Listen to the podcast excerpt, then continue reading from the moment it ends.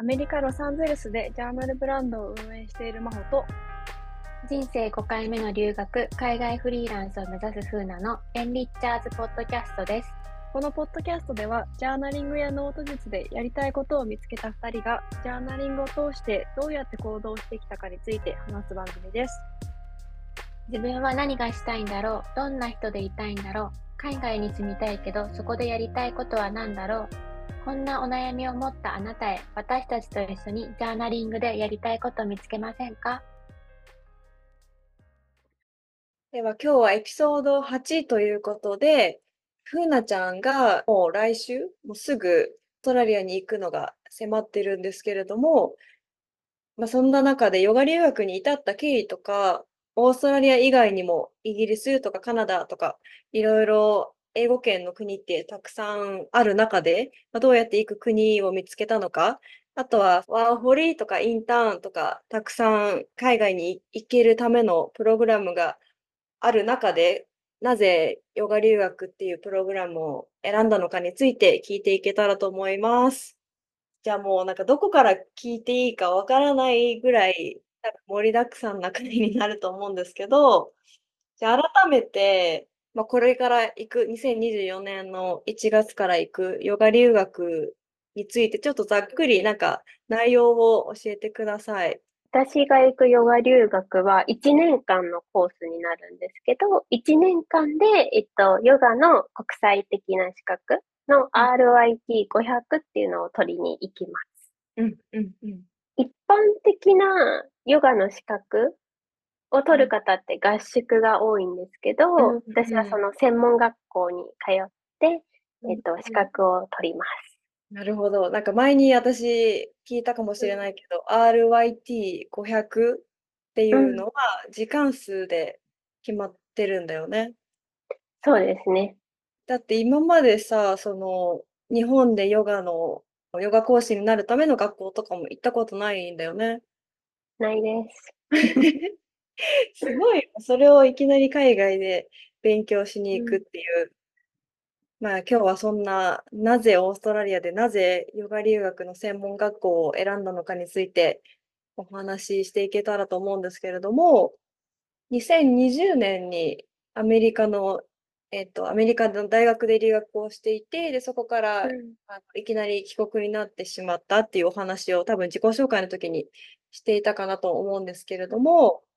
そこから多分いろいろ、あの、海外にまた戻れるための方法をいろいろ探してたと思うんだけど、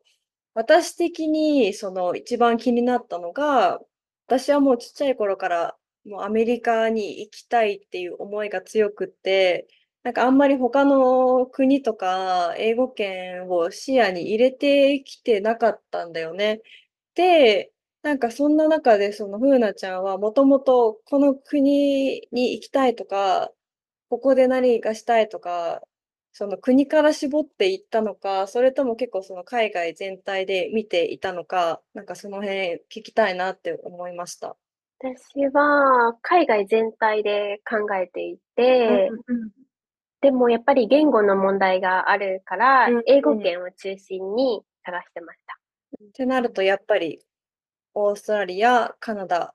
イギリス、あとまあニュージーランドとかもあるっちゃあるのか。うん。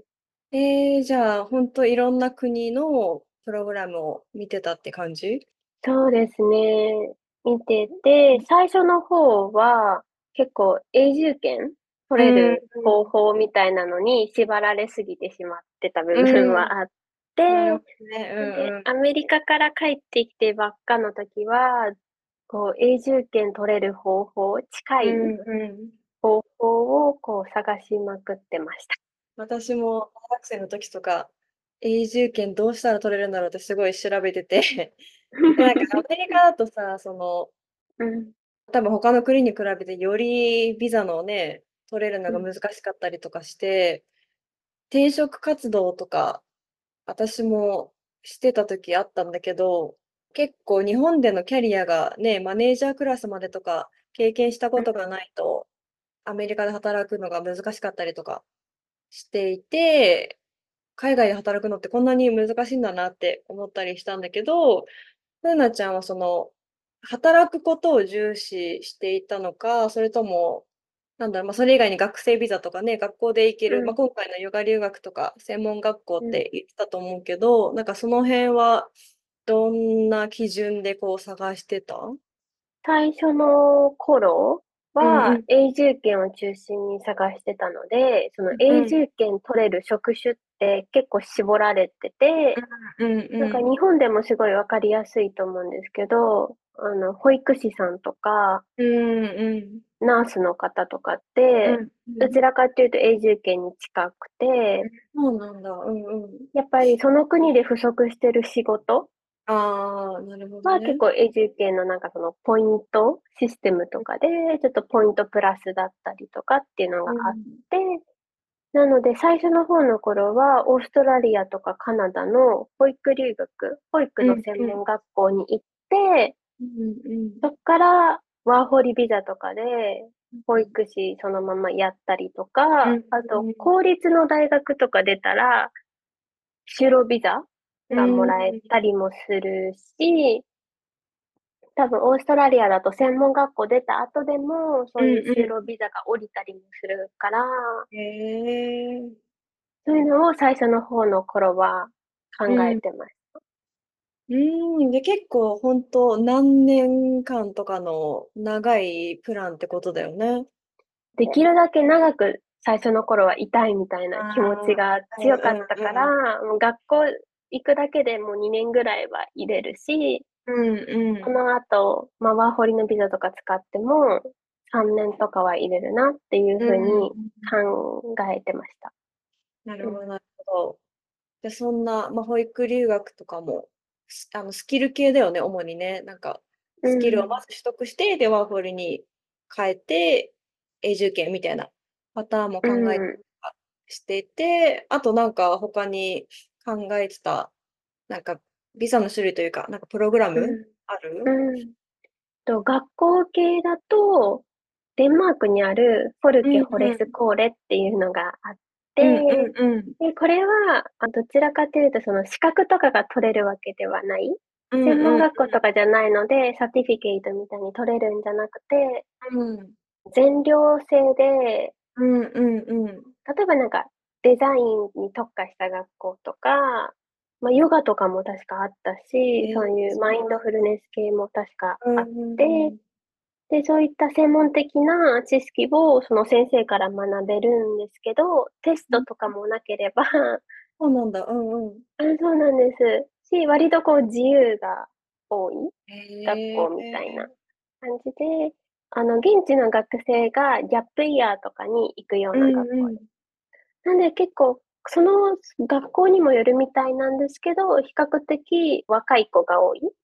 えー、じゃあその海外から来てる人が多いとかじゃなくて、本当にもう現地の人もいるし、海外から来てる人もいるみたいな感じなのかな？そうですね。現地の子が多いみたいで、学校によっても比率が違うみたいなんですけど、うんうんまあ、現地の子が多くて、で、英語で開講されてる授業がある学校を選べば、うんうんその英語で受けれるって感じ。いやーなんかあれだよね、他の英語圏のさ、学校とはまたうん全然違った種類のさ、うんな、なんかプログラムっていうか、海外に行ける方法だよね。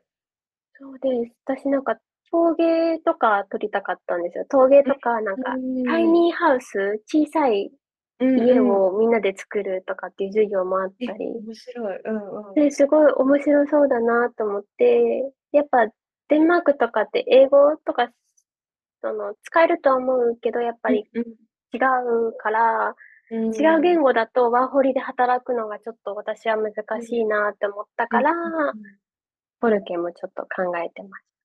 なるほど。えー、うんそうじゃあ、フォルケを調べる中で、なんか逆に辞めた理由とかって あったりす？る 自分が将来フリーランスとかで働きたいってなった時に、何か自分にスキルを身につけたかったあーうんうんうん。感じで、まあ、フォルケでもデザインのスキルとかいろいろ身につけれるものはあるかなと思うんですけど、こう自分が将来職業とか仕事につながるようなスキルを、うんちょっと、うーん、得れないかなっていうのを思ったことと、あとちょっと年齢層が若めあ、そっかそっか。なので、多分私が行くってなった時に、私が多分25、6で、うん。向こうの子たちが10代とかの子もそっか、そんいるな若いのに。と、あと全寮制うんうんうん。全寮制で、ちょっと田舎だったりもするので、ちょっとそこもネックだったなとか思いつつ、でもカリキュラム的にはすごい魅力感じてました。毎日陶芸やったりとか、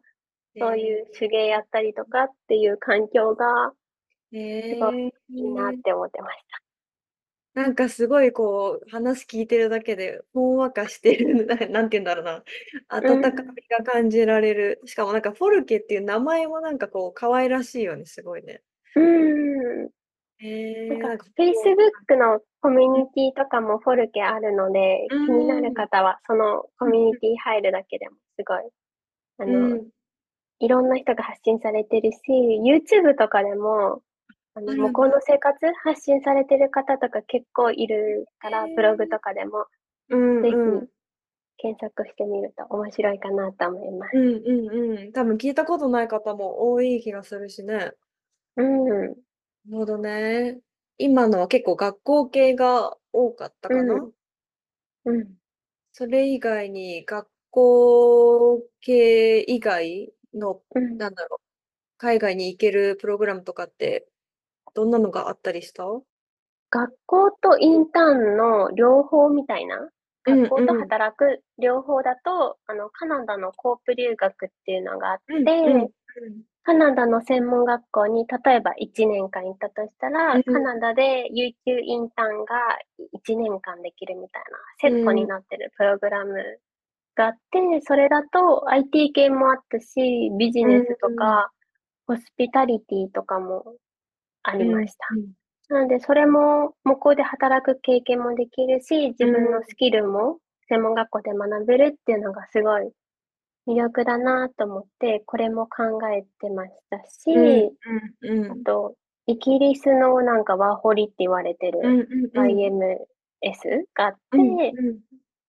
他のオーストラリアとかカナダだと1年間だと思うんですけど、イギリスは2年間うんうん取れるので、それもすごい気になってましたし、うんあの、もちろん他の国のカナダとかオーストラリアのワーホリうんとかも考えてましたね。で、オーストラリアだと、基準満たせば、セカンド、サードみたいな感じあで、ーそうなんだ。マックス3年かな？いけるっていうのも。あと、マホさんが使ってた J1 ビザのうんうんあの、インターンシッププログラムとか、あとはオペア留学、海外の現地のところに住み込みで、あの、子供たちの世話をしたりっていうプログラムもあって、うんそういうのも、保育留学気になってた時とか考えてました。じゃあ結構、あれだね、保育系って多いんだね、こう聞いてると。うん、やっぱそれだけ人手が足りないのと需要が高いのかなって印象です。うーん、なるほどね。でもなんか、そのさっきさ、永住権をさ、すごいこう、うん、重視して見てたっていうお話があったけどさ、多分そういう方って結構多いんじゃないかなって思ってて、うんだからその長さだよね。どれだけこのプログラムってその国に入れるんだろうとかっていうのもうん基準に、その選ぶ基準になっていくと思うんだけどさ、なんかそのオーストラリアだったらセカンド、サードみたいに伸ばせるっていうお話あったけど、私が参加した J1 の J1 ビザのうん。インターンシップ、アメリカの、うん。まあ、ワーホリって言われるプログラムだと、うん。なんかそんなにこう、一般的じゃない印象、その伸ばせるってこと自体、うん。結構本当に、その、私の場合は1年間のインターンだったんだけど、そこでいかにこう自分がこの職場に必要かじゃないけどさ、アピールできたりとか、そのやっぱアメリカの場合ね、永住権を出すっていう、いうのってお金がかかることだし、そのうん会社がスポンサーになって永住権を出してくれるっていうのは、まあ、会社もたくさんのお金を使うことだから、まあ、それだけの素質がある人じゃないとやっぱビザの切り替えとか、まあ、永住うん。権サポートとかできないっていう印象があったから、なんかそうくらそれと比べたらオーストラリアとかっていうのは、比較的なんだろう、まあ、簡単じゃないかもしれないけど、うん。こう、スポンサーとかがいなくても結構しやすいのかなって今話聞いてて思った。そうですね。ただ、ワーホリとか切れたらやっぱスポンサー探うんすって感じになるので、やっぱりアメリカと同じように難うん、しくはな。るし、オーストラリアのセカンド、サードも、ホスピタリティ系でも、その、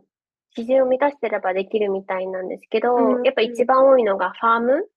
ああ、そうなんだ。ファームの仕事をなんか何ヶ月しないといけないみたいなの決まってうるので、んうんうん。そういうちょっとあの田舎の方に行って、うんファームのうお仕事やってっていうん。方が多いかなって思う。えー、じゃあやっぱりそれこそ人手が足りないというか、ちょっとうん。欲しいなっていうところが需要があるんだね。うん。面白い。結構まあ働く系、さっきの学校と比べて、現地で働くことも視野に入れて、いろんなプログラムを見てたって感じかな。そうですね。うん。えー、じゃあ今、今あのお話の中でいろんなプログラムが出てきたと思うんだけど、うん。ここから、まあ、この今のヨガ留学に、こう、どうやって選択肢を絞っていったかっていうのを、すごい聞きたいなって思うんだけど、なんか最初はまず、オーストラリアっていう国が、こう、なんだろう、そこで絞ったのか、国で絞ったのか、それとも、うんヨガに興味を持ってヨガで絞ったのか、つったらどっちだった？ヨガで絞りました。うん。そうなんだ。うんうんうんうん。ヨガの、なんか最初の方、保育留学とか、すごうんい興味あった理由が、多分自分がやりたいことがまだ明確になってなかあった時期。だったから、結構世の中の需要とか永住権の取りやすさとか、そっちにすごくフォーカスがいってしまって、うん自分のやりたいことに、がまだ分かってなかったうんうんので、だんだんこう、まあ、ジャーナリングとかしてたりとか、うん。自分将来で何やりたいかなっていうのを、こう日本で働きながら考えてたときに、なんか自然とやっぱり、その永住権に関するその保育留学とかがどんどん自分の中で薄れてった。うんうんうん薄れてって、で、社会人で働いたら、海外で働きたいなっていう思いの方が強くなってきたから、うんコープ留学だったり、J1 インターンシップうん。とかを見てて、で、コープ留学は、なんか IT 系とかもあったけど、自分がこの分野を学びたいっていう分野が学校見てた時にまだなかったから、うんうんうんちょっと、あの、頭の片隅に置いといてた感じだし、J1 インターンシップも、まだ就労経験が1年以上経ってから来てくださいって言われたから、ああ、そうなんだ。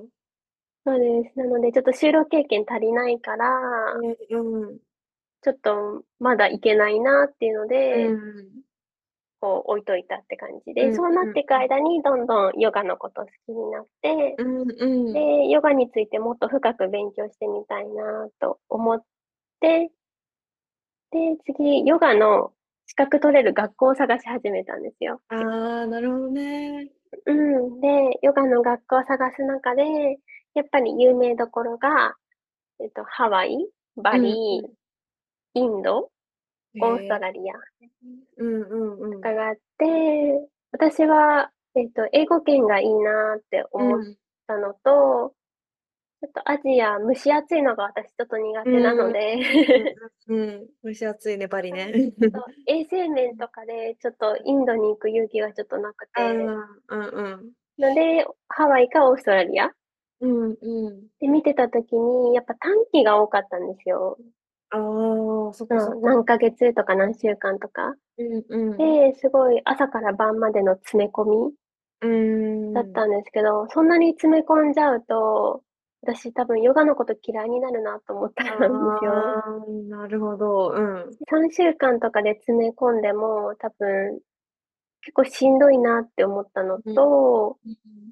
卒業したとしても教えるまでのハードルが高いと思って、ああ、うんうんうん。なので、なんか1年間かけて学んで、学校通うのが週3ぐらいなので、週3ぐらいで。で、オーストラリアの私が行く学校っていうのは、そのコースの中に実際に教えるコースが入ってるんですよ。うんうんうんなので、オーストラリアで現地の方にヨガを教えるので、うん卒業した時にもう自分が教えれる状態になってるああ、うんうん、すごい。のが一番魅力的でした。なるほどね。そっか、うんそういう流れとかも大事だよね。これをじゃあ終えた時に、ちゃんとそれがお仕事になってるって考うんえたらめちゃくちゃ、なんか理想的というか、なんか安心もできる気がした。オーストラリアのバイロンベイっていう地域は、そのやっぱオーストラリアのなんかヨガの聖地みたいに呼ばれてて、えー、初めて知った。うんうん。結構ヨガやってる人で、私の先生とかにも、うんあの、バイロンベイ行くんですって言ったら、あ、バイロンベイ行くんだ、みたいな。えー、でやっぱみんな知ってる。えー、なんか一つ気になったのがさ、そのハワイもさ、ヨガ留学有名って言ってたけどさ、そのうん時は学生ビザになるってこと？多分、どっちでも、あの、短期だったら観光ビザでみんな行くんだあと思う。そっかそっか。期間は3ヶ月とかだったら、うん。普通のね、エスタ、観光ビザで行けるもんね。うん。でもまあそこの期間とかもやっぱね、こう、決める判断基準にはなるっていうとこもあって、オーストラリアがぴったりだったのかな。そうですね。あと、私がオンラインで教えてもらってたヨガの方うんがうん私がこれから行く学校の卒業生の方で、おー、すごい。うんうん。そうなんです。で、その方のブログとかも見てたし、その方は最初あの合宿うんうん。私が行く学校も合宿があるんですけど、そういう短期で取るコースに最初応募してたけど、うん。現地行ってみたら、やっぱオーストラリア人でさえ結構大変だったみたいな。言語の問題なくても、ねえ、うんうついていくのが大変で、ずっと課題に追われてて、みたい。な感じで、長期コースに変えたって言ってて、そうなんだ。うんうんだから、私は特にヨガの講師でもないから、今、うん。うんうん。初心者が最初から短期コースに入るのはきついと思って、そうなんだよ。ゼロからすごいよね。日本じゃなくてオーストラリアでヨガを学ぶことを選んだことすらすごいのに。うんそっか。だって結構そうだよね。短期とかだったら日本でもう教えてて行く人も多いだろうしね。どちらかというと、そんな感じで、あの、もう教えてる方とかが、行ったりとか、ある程度レベルがないとダメですよって感じなんですけど、私が1年間行くコースは、やっぱ1年かけて学ぶので、その英語力の試験とか、うん。あとは、えっと、ヨガこれぐらい授業受けててね、みたいな基準はあるんですけど、割とこう初心者の方でも入れるようなコースではあります。なるほどね。えじゃあその、この学校は、まあ、現地の人とかっていうのもいるのかな？現地のオーストラリア人の方と、あとはヨーロッパ系と南米が多いみたいです。そうなんだ。本当じゃあ世界中から来てるような学校なんだね。うん。そうです。いやー、楽しみだね。なんかもう、と バイロンベイも、なんか観光でも人気のとこだもんね。そうなんです。うん。いやー、そっかそっか。なんか、あの、さっきお話ししてた、ジャーナリングとかで自分と向き合う中で、先にやりたいことが、こう、見えてきて、でそこからのうん。国選びだったっていうお話だったと思うけど、いや、それすごい大事だなっていうか、めちゃくちゃ理想的だなって思って、私も永住権とか、そっちのこう、ステータスが結構うん。先に頭に来ちゃったりとかして、だからなんか実際に、じゃあその保育留学がやりたいことなのかとか、そういううん。自分がやりたいこととは言言えないようなこととかうんあった？その私の場合は保育留学じゃないけど、あの、マイホスピタリティの業界で働いてたから自然とそれに関連した旅行会社でインターンシップ、J1 ビザをやったっていう流れだったから、なんかやっぱそのね、すごいその海外行きたい気持ちが大きくなると、本当手段何でもいいですっていう方の気持ちも、あの、めっちゃわかるなってうん思っうんうん。て、私も昔そうだったし、でもやっぱそういうね、なんかふなちゃんみたいに、やりたいことが先に来たっていうのは、すごい長期的に見たときに、すごいいいんじゃないかなって思ったかな。いやー、なんかね、海外行きたいと思ってるけど、どんな手段で行こうかなとか、どんな手段がむしろあるんだろうとか思ってる方にとって、すごい参考になった内容だったんじゃないかなと思います。さっきちょっと出てきた J1 ビザ、インターンシップについては、まあ、私がね、1年間ロサンゼルスの旅行会社で、あのー働いてた経験とかもあるので、なんか私もそう、インスタとかでインターンの質問を受けることもたまにあったりするので、なんかその話とかもまた別の回でお話しできればと思います。来週は、まあ、私、真帆があのオンラインでジャーナル、まあ、そのジャーナル制作の、まあ、裏側についてなんかも話していけたらと思います。普段はロサンゼルスを拠点にしていて、ジャーナルのデザインとかはロサンゼルスで作ったんですけど、実際の印刷は日本で行ったりもしたので、なんかまあそういう働き方もあるようじゃないですけれども、なんかその辺も、まあ、何か起業とか、そのフリーランスとか、そういった働き方に興味ある方にとって参考になったら嬉しいなと思います。こんなところが参考になったなどコメントいただけると嬉しいです。私たちのインスタグラムは概要欄のリンクよりチェックしてみてくださいね。また私たちの個人のアカウントもあるのでご質問などはお気軽にメッセージください。また来週お会いしましょう。良い1週間をお過ごしください。バイバーイ。バイバーイ。